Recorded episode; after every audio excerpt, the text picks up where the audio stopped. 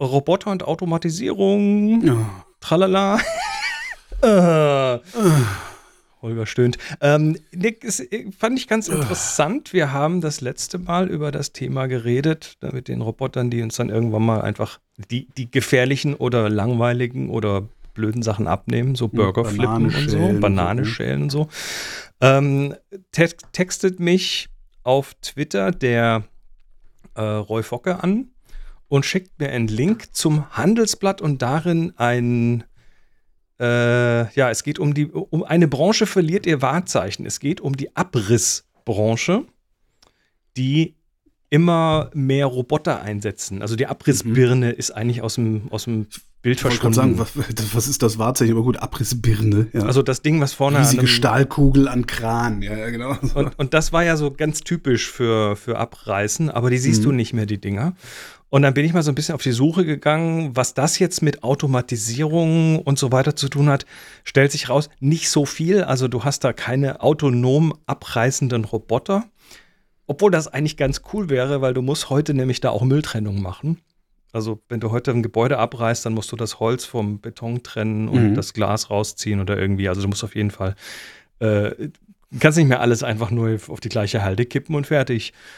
Ähm, nee, aber was da passiert, und dann habe ich ein Video gefunden, das verlinken wir da mal, äh, ist ein Video über, ähm, ja, zumindest die, die, die Robotisierung der Abrissbranche. Also das, was du, was du früher halt einfach mal zusammengekloppt hast und dann weggefahren hast. Ja. Äh, da gehst du heute mit, mit im Zweifel erstmal mit Baggern hin und die haben halt vorne so, ein, so eine große Schere, die irgendwie ein paar zig Tonnen Druck machen kann und damit äh, nimmst du das Zeug dann auseinander. Mhm. Und ähm, da bin ich über ein Video gestolpert. Das ist eigentlich ein Werbevideo, aber ist interessant, wo es hingeht, äh, zumindest mal zu sehen. Und zwar äh, sind da halt ein paar Menschen, die äh, so ein Gerät in einem Innenraum einsetzen und das aber nicht so ein Bagger zum Reinsitzen, sondern das ist äh, im Prinzip ein Roboter, der ferngesteuert ist. Und da steht dann der ja, Mensch irgendwo unter Ecke. Ähm, das, wenn ich das jetzt so parat hätte, würde ich es dir zeigen. Aber okay. stell dir, ich beschreibe, das ist eh für, für Podcast besser. Ähm, also stell dir vor, in, in, diesem, in dieser großen Halle, wo was abgerissen werden muss, in einem Innenraum, da muss irgendwie ein Raum vergrößert werden, äh, stehen zwei Männer mit Helmen und einer hat wie so eine, äh, wie so eine große Flugzeug, Modellflugzeugfernbedienung vor sich.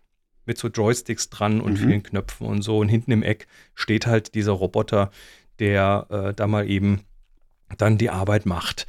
Und das ist erstmal soweit ja, auch nichts Besonderes, weil diese Fernsteuerung, die kennen wir von Kränen. Ich bin übrigens Sohn eines Bauigels, deshalb bin ich da. Mhm. Ist mir das, interessiert mich das Thema so sehr.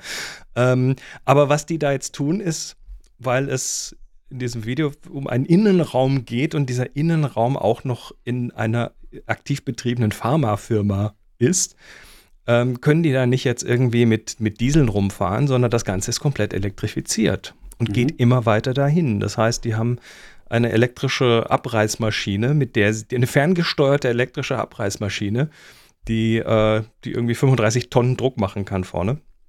Und sie haben dann noch so einen Radlader, der dann auch elektrisch ist. Und äh, mit dem fahren sie dann recht leise dann die, den ganzen Schutt raus. Fand ich irgendwie schön zu sehen, wie sich das so verändert. Aber was genau macht dann der Roboter? Die, die, trennt der dann irgendwie automatisch das Zeug schon mal voneinander? Nee, der, oder wie muss ich mir das vorstellen? Der ist, wie gesagt, nicht, nicht autonom. Das ist einfach so eine nur. Sortiermaschine. So nee, nicht mal das. das ist eigentlich, mhm. eigentlich ist das ein ferngesteuerter, sehr Bagger. kräftiger Arm, der, äh, der Sachen zerknipsen kann. Hm. Aber also da, da bist du aber schon mal, also das finde ich ist ja jetzt, da bist du aber schon mal irgendwie mit krasseren Sachen angekommen hier. Das ist, ich sag ja, das ist, ich bin an wirst der Sache hinterher. Du wirst müde. nein, ich, oh, ich fand es nur interessant, ähm, weil das ein Thema, mit dem ich mich mal so peripher immer wieder beschäftige, einfach äh, familiär. Und wenn du da mal irgendwie zehn Jahre nicht drauf guckst, dann haben sich halt doch irgendwie viele Sachen verändert. Und der eine von den zwei, der diesen Radlader fährt, der wurde dann auch noch interviewt und äh, war, meinte, er sei doch extrem skeptisch gewesen und er will ja seine Diesel und so weiter. Und nachdem er da mit einem halben, halben, halben Tag mit dem Ding rumgefahren ist, will er nichts anderes mehr. Tja. Ja, das ist ja normal. Ne? Sobald irgendwas elektrisch ist und man es mal ausprobiert hat, will man nichts anderes mehr als was elektrisch ist. Ja. Jedenfalls ändert sich die, Bo die Baubranche oder wie man so schön sagt, die Rückbaubranche jetzt halt auch. Moin, Chris hier. Ähm, kurze Hausmeisterei an dieser Stelle. Es gibt ein Igel-Update. Er frisst und äh, hat, ja, wir geben ihm täglich Katzenfutter im Moment. Bisschen Ei, bisschen Katzenfutter. Und der hat tatsächlich wieder von Tag aktiv auf Nacht aktiv umgestellt. Und das ist toll so. Wir haben ihn nicht mehr gesehen seither, aber das Futter ist äh, zumindest ab und zu weg. Und das ist ein gutes Zeichen. Also Igel-Normalisierung in Progress, alles prima soweit, so wie es aussieht. Ähm, dann kurz zum Magazin selbst. Ich habe noch mal eine kleine Korrektur und äh, zwar hatte ich in der letzten Ausgabe beschlossen, den Podcast-Teil für die Nicht-Unterstützerinnen und Unterstützer zu öffnen.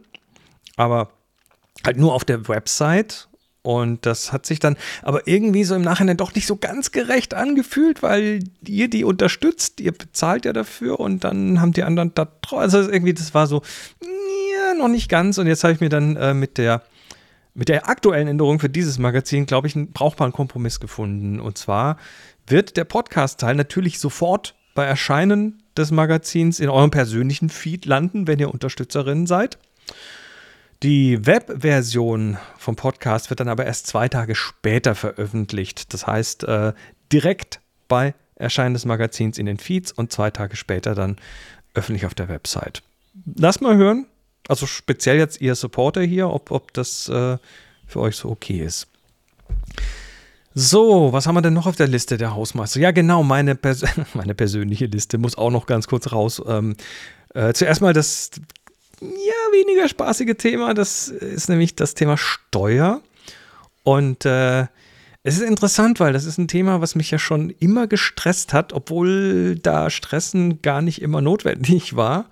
Aber auch jetzt wieder sind so Standarddinge, aber es ist halt, es nervt extrem. Es gibt so Themen, die nerven mich extrem und da gehört das dazu. Ähm, wa warum packe ich das hier rein? Weil ich, ich denke, das ist äh, das hilft euch vielleicht auch ein bisschen, wenn ihr mal irgendwie zwischendurch merkt, dass der Chris ein bisschen mehr gestresst klingt. Dann wisst ihr jetzt warum. Ähm, glücklicherweise sind die positiven Dinge aber gerade mehr als die stressigen Dinge. Ähm, ich bin nämlich mitten in der Vorbereitung für einen Klostergeister-Workshop. Klostergeister ist der jährliche, naja, mit 2020 Aussetzer und 2021 in reduzierter Form, aber jetzt 2022 wieder in, in voller Blüte. Ähm, das ist unser Fotoworkshop, den wir einmal im Jahr typischerweise halten in einem Kloster. Also es ist eine, eine Bildungseinrichtung, da wird also, da rennen keine Menschen mehr rum mit, mit Kreuzen und Kutten und so weiter. Ähm, das ist das Kloster in Inzigkofen bei Sigmaringen in Süddeutschland. Wunderschönes Naturschutzgebiet. Ähm, da wird jetzt gerade im Mai, Juni ist da, die, ist da die Natur explodiert. Das, ich freue mich da unglaublich drauf. Das ist, es ist sagenhaft da. Und ähm, da werden wir diesmal mit insgesamt, also inklusive äh, Lehrpersonal sozusagen und so weiter, sind wir, glaube ich, knapp, knapp 30 oder 30 Leute. Also es ist eine ordentliche Gruppe beieinander.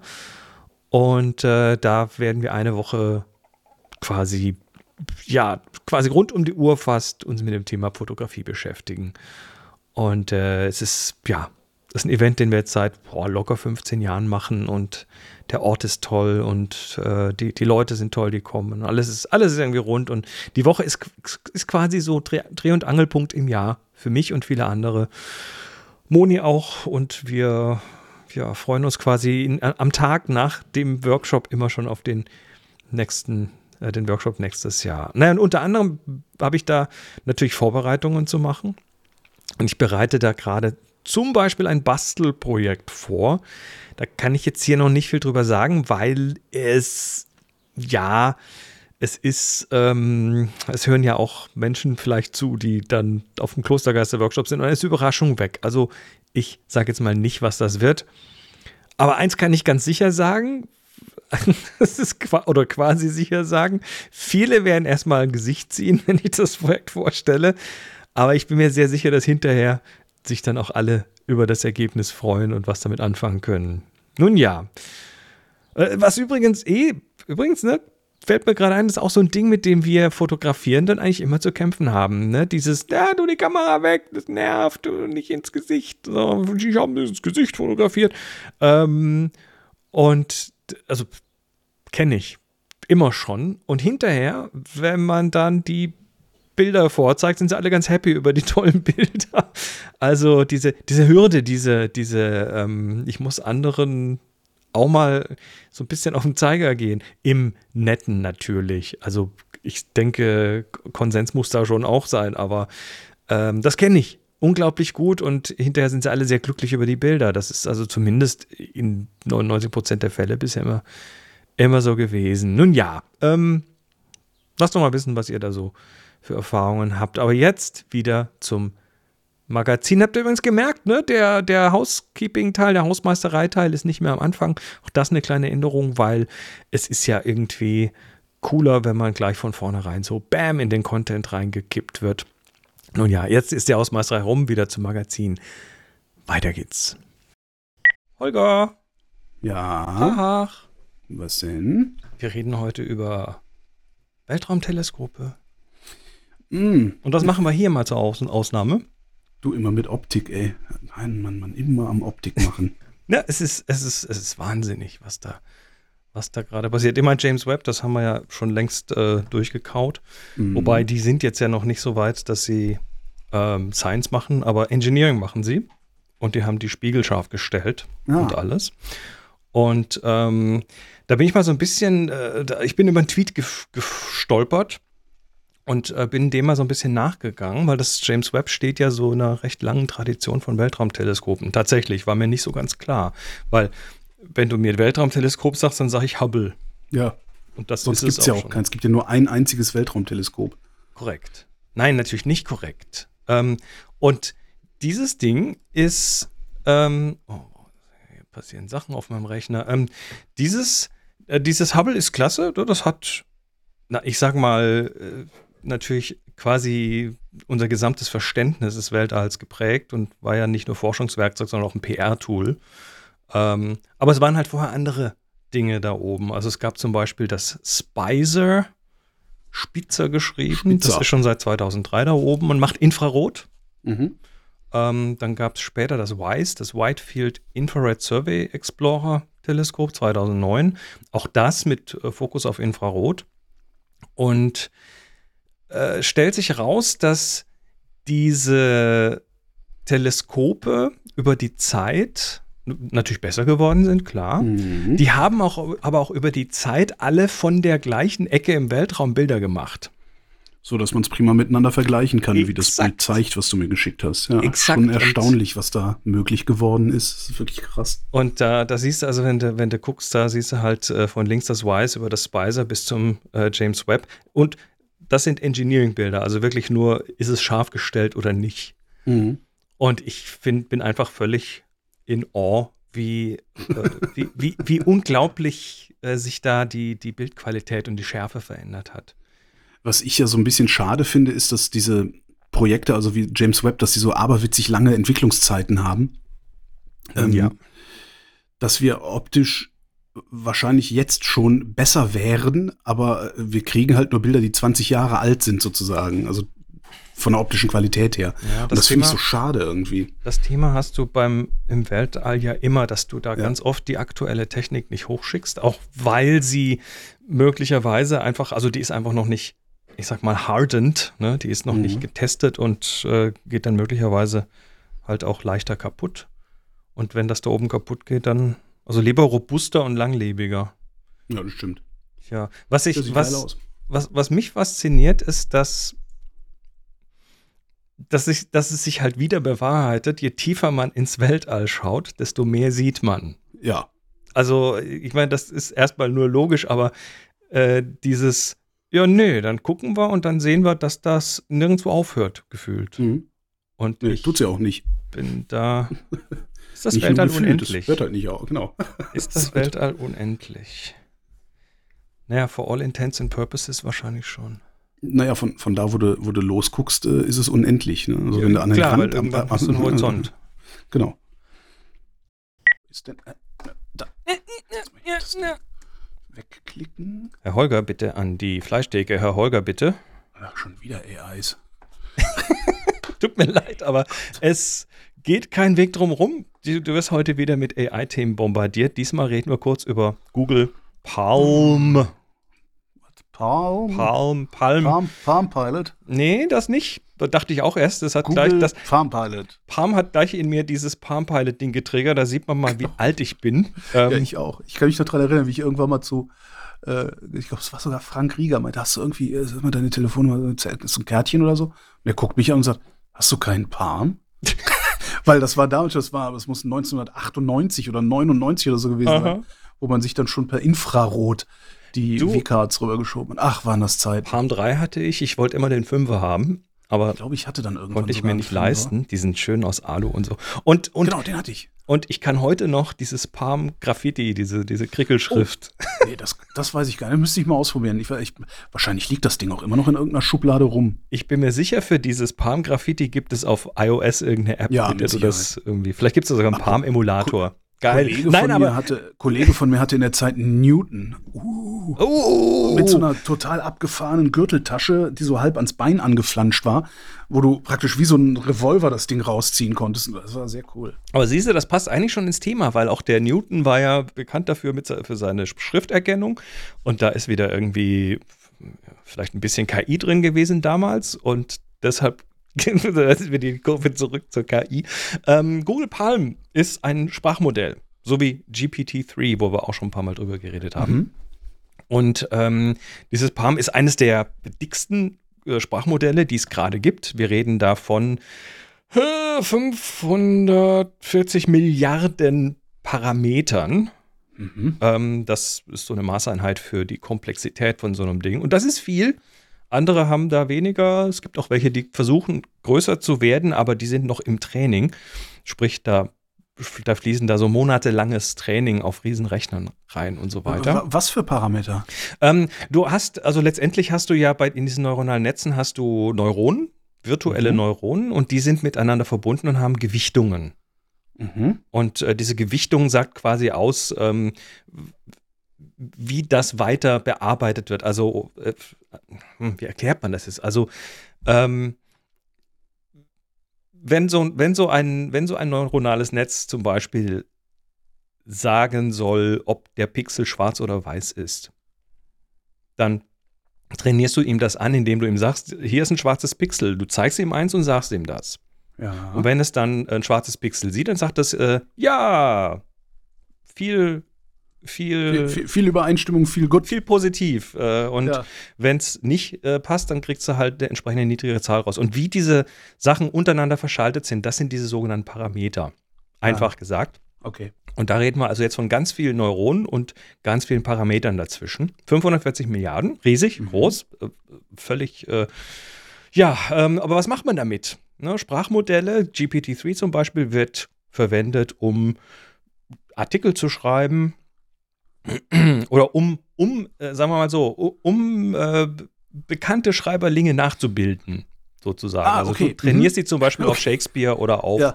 was weiß Nietzsche. ich. Ja. Genau, und dann sagst du, mach mir mal Franz, mal Gibt es einen Franz Josef Wagner AI? Finde ich geil. Nö, könntest du aber sicher Post trainieren. von Wagner als, als, als KI-Produkt. Vielleicht ist es das längst. Es gibt sein. auch Leute mittlerweile, die sich mit diesem GPT-3 zum Beispiel sich selbst rein trainiert haben. Ne? Dann kannst du sagen, ich äh, schreib du mal die E-Mail für mich.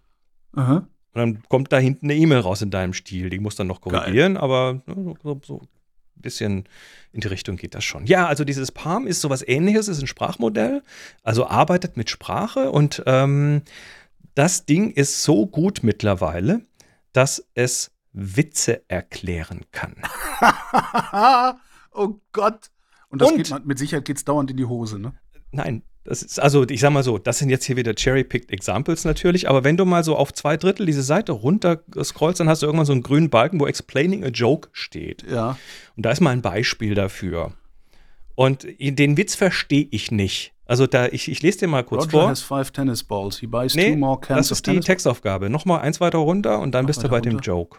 Ah, da, explain this joke. Did you see that Google just hired an eloquent whale for their TPU team? It shows it showed them how to communicate between two different pods. Okay, Was, ist, was heißt denn TPU? Eben, das ist jetzt genau diese Geschichte. Das verstehe ich nicht. Ne? Da ist es, das ist mir, da ist zu viel ja. zu viel Lingo Achso, drin. darunter ist dann, ah, okay. TPUs und jetzt kommt die. Moment, das, das lesen wir jetzt mal vor. TPUs are a type of computer chip that Google uses for deep learning. Ha, schon was gelernt. A pod is a group of TPUs. A pod is also a group of whales. The joke is that the whale is able to communicate between two groups of whales, but the speaker is pretending that the whale is able to communicate between the two groups of TPUs. Mhm. Jetzt verstehe ich den Witz. Ja. Und der ist eigentlich ist er überhaupt nicht witzig, aber okay. Na ja, gut, der ist dann witzig, wenn du in dem, in, dem, in dem Fach arbeitest und dich mit dieser ja. Lingo jeden Tag rumschlägst. Aber ähm, Holla die Waldfee. Junge, das ist jetzt ein Witz erklärt, ne? Das kann ich auch. Das, ist aber nicht das, das, das kann ich auch, ist aber nicht das Argument zu sagen. Das ist, ähm, das ist kein Argument. Entschuldigung. Ja. Ne? Ähm, ich, nee, ich, das heißt, früher oder später werden wir eine KI haben, die Witze erklärt und daraus direkt Illustrationen macht, sodass wir Witzebücher automatisiert schreiben lassen können. Ich würde, ich würde sagen, da geht's hin. Und zwar Witzebücher, die klingen wie Shakespeare, automatisch geschrieben und illustriert. Ähm, ja, ja, also was gerade passiert, ist, ist so ein ganz paar ganz interessante Sachen. Ne? Die, also das Ding kann irgendwann Witze schreiben ob die dann gut sind oder nicht, das muss man dann auch entscheiden. Aber ähm, wenn du das Thema Sprache mal mit diesem Dali dir anschaust, der, der Bilder macht, mhm. ähm, der kann Sprache überhaupt nicht. Mhm. Und dann kommen irgendwelche komischen Pseudosprachen raus, wenn du dem sagst, mach mir mal ein Meme mit ja. einer ein Grumpy Cat Meme zum Thema so und so. Äh, dann kommt dann ein Gnüffel-Rebüffel raus irgendwie. Mhm. Und diese Sachen, diese Outputs von dem Ding, die werden gerade wieder in irgendwelchen Groups geteilt als Memes es ist gerade, äh, da passieren extrem äh, lustige, ja. selbstreferenzielle Dinge. Das ist, ich bin. Am Schluss unterhalten sich die KIs nur noch miteinander und ja, genau. erzählen sich gegenseitig Witze und zeigen sich gegenseitig bunte ja. Bildchen. Und ich bin wieder froh, dass ich schon ein bisschen älter bin und vielleicht das Schlimmste schon hinter mir habe. Philosophie, Thomas. War nicht, eher nicht Philosophie, sondern Kreativität, würde ich sagen. Äh, warum fragst du da mich? Ja, weil, weil, ich, äh, weil ich so eine, vor einigen Jahren eine Erkenntnis hatte, die sich jetzt in einem Zitat widerspiegelt, in einem, mhm. in, so diese klassischen Zitatesammlungen, die, ich kenne ja mittlerweile so jedes Fotografen-Zitat rauf und runter. Du meinst, du meinst, ähm, wenn du nicht mehr für Magnum arbeiten willst, shoppe deine Urlaubsfotos? War das? Nein, nein, nein. Ich, ich denke eher so, weißt du, so die Klassiker, die großen Fotografinnen und Fotografen über die, über die letzten 100 Jahre, die halt irgendwie ähm, dann immer wieder auch Dinge abgesondert haben in Büchern, in was weiß ich wo. So, so ein Zitat entsteht ja, weiß nicht woraus, aber irgendwo muss es ja mal veröffentlicht worden sein. Und nahezu keinen von denen, glaube ich. Ja, ich, ich, äh, ich zitiere hier mal kurz, und das fand ich sehr, sehr schön. Robert Doisneau, Franzose, mhm. der wirklich einer der wegweisenden, sagenhaften Fotografen war. Und Robert Doisneau sagte, ich habe das jetzt leider hier nur in einer englischen Übersetzung, das Original, ich, A, kann ich nicht so gut Französisch, aber ich verlasse mich jetzt mal darauf, dass das einigermaßen ordentlich übersetzt ist. Im Inhalt auf jeden Fall. To suggest is to create. To describe is to destroy. Also ähm, andeuten heißt erzeugen, heißt kreieren. Mhm. Oder andeuten heißt erschaffen und beschreiben heißt zerstören. Und das halte ich ähm, schon eigentlich, also es hat, es hat in, in wenig Worte gefasst, was mir eigentlich seit Jahren irgendwo äh, oder vor ein paar Jahren mal irgendwo so klick klar geworden ist, weil das weil das bei Fotos tatsächlich so ist, wenn du, wenn du Fotos machst, die keine Fragen offen lassen. Also nicht andeutest, sondern beschreibst und klärst, dann bleibt beim Empfänger, so bei der Person, die das Bild nachher anschaut, kein, kein Interpretationsspielraum. Ja. Und damit ist, und damit ist deren, deren Story, die sich über dieses Bild die sie, die sie sich quasi in ihrem Kopf über dieses Bild bauen, äh, existiert nicht mehr. Ist weg. Ja. Sind bestimmt. Ja, ja, natürlich. Okay. Ähm, das Tolle bei Comics ist, Was passiert denn in dem Strich zwischen den Comic-Panels? Exakt, das ist genau dieser, das ist exakt dieser, äh, dieser, dieser, dieser, dieser Raum, der da irgendwie vom Betrachter gefüllt wird. Ja. Mir ist das, mir ist das, äh, mir ist es in folgendem Kontext deutlich geworden. Ähm, also ge geahnt hatte ich das schon immer, aber irgendwann ist es mir mal recht deutlich geworden. Da habe ich mal äh, eigentlich eher fotofremd eine Fertighausfirma beraten. Die wollten ihren Katalog verbessern. Der Katalog besteht aus lauter fotorealistisch gerenderten Bildern ne, von jedem Haus und von links, von rechts, von was weiß ich. Und die Firma, die diese Renderbilder gemacht hat, also die damit beauftragt war, die also an ihren Rechnern sitzen und quasi nach dem Auftrag dieser Fertighausfirma diese Bilder zusammen äh, die hatten als Anforderung fast immer, alles muss sichtbar sein. Es darf keine versteckten Ecken geben. Und in, in dieser Außenansicht müsst, müsst, machen Sie da bitte noch eine zweite Sonne rein, weil Schatten sind ja böse. Damit der Kunde auch mhm. garantiert alles sieht. Und damit hast du einen, einen langweiligen Einheitsbrei von Bildern, der ja, der, der keine, keine Vorstellungskraft irgendwie aktiviert. Ja, der, der Begriff, den ich gesucht habe, ist übrigens Induktion. Dass wir aus der Realität ähm, Schlüsse auf äh, weitere Schlüsse ziehen. Mhm. Also es gibt im Endeffekt Deduktion und Induktion. Deduktion ist aus der Theorie ähm, Detail, äh, aus der Theorie heraus Dinge ableiten. Mhm. Ja? Und Induktion ist das Gegenteil, nämlich eine allgemeine Theorie oder irgendein Bildnis aus dem Spezifischen ableiten. Also zum Beispiel, wenn du jetzt sagst, ein induktives Vorgehen ist, du möchtest wissen, wie viele Zähne hat irgendwie ein Hund, ja, mhm. und dann zählst du halt mal die Zähne vom Hund. Ja, das ist ein induktives Vorgehen. Ja. Und, und dann zählst du ganz viele Zähne von dem Hund und dann machst du einen Durchschnitts, dann hat der Hund eine Durchschnittszahnzahl. Oder das so. ist so wie die, das ist, das ist wie diese neuronalen Netze funktionieren, die Menschen erzeugen. Die ja. haben ganz viele Menschen gesehen und dann wissen die, wie ein Durchschnittsmensch aussieht. Genau, sowas, ne? Also hier ähm, Artflow habe ich letztens benutzt, ja. um meine Rollenspielcharaktere zu machen und so. Und genau. Und unser Gehirn macht das die ganze Zeit auch. Ja. Und deswegen funktioniert ja zum Beispiel äh, geschriebene Literatur so gut. Weil sie viel offen lässt. Ja, na, weil, nee, weil du eine abstrakte Repräsentation hast. Ja, ja, ja. Und auch da gibt es die Regel Show, don't tell. Also es macht halt einen Unterschied zwischen, ähm, ja, er ging, er ging die Treppe hoch, ja, und, ja, schmerzend erhob er jedes Bein drückte sich ab. Ja, nach der dritten Stufe musste er das Gelände anfassen ja. und so weiter. Ne? Wir haben jetzt, ich habe automatisch jetzt verbal mehr gemacht.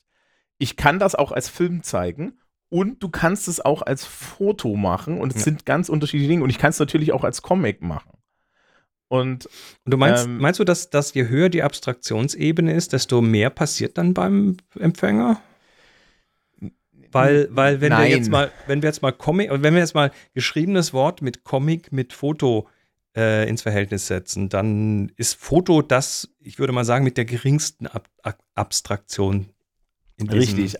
Äh, und das würde ich, das würde ich nicht sagen, sondern äh, da sind wir genau wieder bei deinem Zitat. Es kommt drauf an, was du mit dem Bildnis machst. Mhm. Also sprich, ähm, die, Foto, die Fotografie spricht ja, Fotografie spricht uns an, wenn wir uns eine Geschichte dazu erzählen können. Wenn im Endeffekt für unser Gehirn einen Anlass gibt, sich auf irgendeine Art angesprochen zu fühlen. Ja. Ja.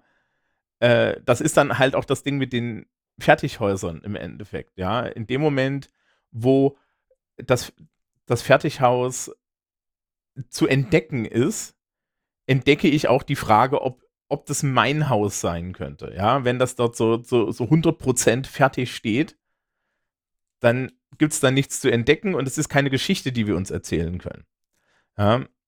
Und unser Gehirn ist narrativ. Also ich finde, das ist eine der meist über äh, unterschätztesten Fähigkeiten äh, des Menschen aktuell. Also wir sind, in, wir sind in so einer Gesellschaft, die hoch, also die so Rationalität total hoch hält. Das ist so ein bisschen der, der Geist unserer Zeit. Gibt es nicht. Ja, aber es wird halt sehr hoch gehalten. Also wenn, ja, ja äh, es gibt Kulte um solche Menschen wie Elon Musk, der halt ein Ingenieur ist, ja. Also, ähm, und so. Was aber fehlt, ist im Endeffekt die, die Erkenntnis, dass der Grund, warum wir iPads haben, Star Trek ist. Weil die Idee, dass ich, ein, dass ich eine Glasplatte in der Hand habe, auf der ich Informationen sammle, hm. Die ist nicht, ja, die muss ja irgendwo herkommen. Jetzt ist Star Trek nicht der einzige Weg, aber im Endeffekt Science Fiction, also. Ja, wenn ich, wenn ich so, wenn ich so diverse Menschen höre, die so Sachen entwickelt haben, äh, da höre ich ganz oft dieses Ja, nee, Star Trek ist schuld. Ja, natürlich. Das heißt also, da saß jemand da und hat sich gedacht, wie sieht denn das in der Zukunft aus? Also er hat spekuliert, er hat Dinge offen gelassen, er war interpretativ. Mhm, und er hat es zugelassen, ne? Da ist etwas offen, da ist, ist etwas narrativ. Und dieses Narrativ bringen wir dann wieder hin. Und das, ja, und dann, dann geht es Ingenieur, die Ingenieurwelt da so nach. Und das ist ja das Interessante eigentlich, dass wir eben, dass wir eben in diesen kreativen Lücken, ja, also in diesen Lücken in der Welt, in diesen Momenten, wo unser Gehirn als Geschichten erzählendes, Geschichten produzierendes, mhm. äh, ja, Ding arbeitet, dass das die Stellen sind, die dann eigentlich dafür sorgen, dass du genuin Menschliches schaffst. Das heißt, äh, wer, wir, wenn wir fotografieren, äh, haben wir die Chance, mit Geschichten erzählen oder Geschichten zu erzählen, ja, indem wir eben nicht alles zeigen, sondern die Geschichten entstehen dann beim Empfänger. Genau, also in, in dem Moment, wo ähm, ich würde jetzt gar nicht sagen, als zeigen, sondern in dem Moment, wo, wo Bilder ambivalent werden. Ja, ja ne, auf irgendeine Art. Richtig. Oder, oder also ambig ist eigentlich ne, der richtige Begriff, ja. Also mehrfach deutbar, äh, wo, wo ich mich an irgendetwas dranhängen kann, dann wird es interessant, ja. Und das ist aber tatsächlich dann auch so eine Sache, die ist halt äh, so ein bisschen verpönt, weil man doch, doch so in der medialen, jetzt so in dem, wie, wie wir Medien konsumieren, möchten wir es immer einfach haben, wir möchten es gefällig haben und so weiter. Ja. Ne? Also bloß nichts arbeiten müssen. Ja, du, du möchtest eigentlich nicht herausgefordert werden. Ja, aber das, das kannst du ja mit, mit Bildern tatsächlich oft so machen, dass der Mensch äh, auf, der auf, auf, der empfangenen Seite das gar nicht merkt. Ja, du, du, musst das ja nicht anstrengend machen. Du kannst das ja in, in, kleinen Häppchen tun. Ja, aber das Problem ist halt auch, ne, ähm, du musst erstmal den, den Raum finden, dass es dir auch erlaubt wird. Das ist richtig. Und Happy Coincidences gehabt. Äh, oder wie das der große Künstler Bob Ross gesagt hat, Happy Little Mistakes. Äh, ja, natürlich. Das, äh, das, das gehört, ich, das gehört zum kreativen Schaffen unbedingt dazu. In meiner Wohnung hängen nur zwei meiner Fotos. Und eins davon, da habe ich mir zwei Minuten Gedanken drüber gemacht. Na, immerhin. Und das beeindruckt Menschen bis heute. Das sind ja. mehr Gedanken, als sich viele, viele Menschen über ihre Fotos tun. Und es ist immer noch ein Bild, das halt so, so einfach so wirkt. Ja. ja. Ähm, Kannst du es erklären? Äh, ich ich kann es dir zeigen. Äh, ich muss hier nochmal kurz reingrätschen, ähm, weil du mir gerade jetzt im, im Nachhinein nochmal dein Bild geschickt hast. Ja. Und ähm, Jetzt machen wir eine Bildanalyse und ich kann dir sehr genau sagen, warum dieses Bild bei den Leuten so einschlägt. Ja, das ist schön. Du bist ja auch der Experte. Ich habe es nur gemacht. Ja, ja, aber es ist, es ist, wie du sagtest, es ist ein harter Farbkontrast. Es hat, ähm, also wir, wir sehen eine, ja, es ist ein Laden von außen, der außen kühl daherkommt, also mit, mit blauen eigentlich so eine, so eine, so eine blaue Rahmung oben, unten, rechts, links, überall sind so blaue Fetzen. Und der lädt dich mit weit offenen Türen ein, mit roten offenen Türen ein, also harter Farbkontrast, warm, kalt. Blau ist auf, auf der kalten Seite des Spektrums, rot im warmen. Da will man hingucken. Der Innenraum ist mit hier so, so Halogenlampen erleuchtet, in knallewarm im Vergleich zum Äußeren. Ich kann und, dazu sagen, ich habe nicht viel dran gedreht. Ja, ja, es ist aber, das, das passt so. Und, ja. und dann hat dieser Innenraum noch ja, das ist so ein Laden, wo du Bilder kaufen kannst und so Zeug. Sieht, sieht so ein bisschen hippie aus. Ähm, und ist, hat unten die, diese, diese, ja, was sind das? So, so, so geknüpfte Teppiche, Teppiche auf dem Fußboden. Und ähm, ist so quasi so, so völlig 180 Grad anders als das als die Außenwelt. Ne? Drinnen Teppich, aber trotzdem auch ein bisschen Teil der Außenwelt, weil die Tür so weit offen ist. Es lädt ein. Es ist so ein bisschen, so ein bisschen Narnia durch die Garderobe gehen. Auf der anderen Seite kommst du in einer anderen Welt raus. So ist das ja, dahinter ungefähr. Ist, dahinter ist eine Bucht. Das ist direkt am Hafen. Mhm, das sieht man dann durch die hintere Tür wieder, weil da ist nämlich genau, da ist Wasser dahinter. Und da ist quasi, du hast, du hast so eine, so einen Durchgang von einer Realität in die nächste Realität, in die nächste Realität. Und die sind sehr unterschiedlich. Vorne diese kühle ähm, Touristenstraße wahrscheinlich. Da ist dann dieser Art Nook-Laden, der ist warm und einladend und ist eine komplett andere Welt, farblich, inhaltlich. Und dann hinten dran nochmal eine ganz andere Welt, nämlich Wasser und, und so weiter. Und äh, ich glaube, das ist so, weißt du, ich glaube, deshalb funktionieren so Geschichten, wo du, so, so Fantasy-Sachen, wo du von einer Welt in eine komplett andere Welt kommst, indem du durch einen Spiegel gehst oder durch eine versteckte Tür oder sowas. Ich glaube, deshalb funktionieren die so gut, weil da so eine Sehnsucht ist, dieses, ich möchte jetzt einfach einen Schritt tun können, um in einer anderen Welt zu sein. Und das ist das, was für mich da funktioniert. Und wie das Bild einschlägt, hängt immer vom Empfänger ab. Weil letztendlich musst du ja auch, wie du schon sagtest, ne, der, der Empfänger muss ja was haben, wo, wo du die Sachen andocken können. Und mhm. dazu gehört dein eigener Erfahrungsschatz und dazu gehört dein Ken deine Kenntnis von solchen Geschichten und äh, vielleicht aus der Kindheit oder so. Ja. Das, das befriedigt eine Sehnsucht. Mhm. Und das ist dein Bild. Okay, das war's. Schluss, genug. Ähm, da ich vom, lass mal gucken, 27. Mai bis zum 5. Juni weg sein werde. Also das ist hier Workshop und hinterher noch ein Tag Erholung, weil den braucht man unbedingt. Vor allem, wenn man quer durch die Republik gefahren ist und der Workshop ist dann immer so ein bisschen, nun ja, das Schlafdefizit und so weiter. Also da ich da nicht da sein werde und ich werde aber trotzdem versuchen, das Magazin rauszuhauen, wenn es geht an dem Wochenende dann am nächsten. Ähm, aber ich sag mal, erwartet, dass es etwas holpriger wird hier im Magazin. Ich werde versuchen, beim Workshop das ein oder andere Nerd-Thema abzugreifen. Da gibt es genügend Nerd-Themen und vielleicht schaffen wir da tatsächlich noch irgendwas zusammenzubekommen. Äh, dann sollte es eigentlich machbar sein. Aber wie gesagt, falls das mit Verspätung kommt oder vielleicht dann doch nicht, ich hoffe es nicht, aber äh, dann äh, verzeiht mir das und dann wisst ihr warum. Anyway, ihr wisst ja, wie ihr mich hier erreichen könnt äh, auf Twitter, das CM-Magazin oder chris at cmmagazin.com. Und ich vergrabe mich jetzt wieder in, den, in mein lästiges Steuerzeug und äh, ihr habt eine schöne Woche. Bis dann. Ciao, ciao.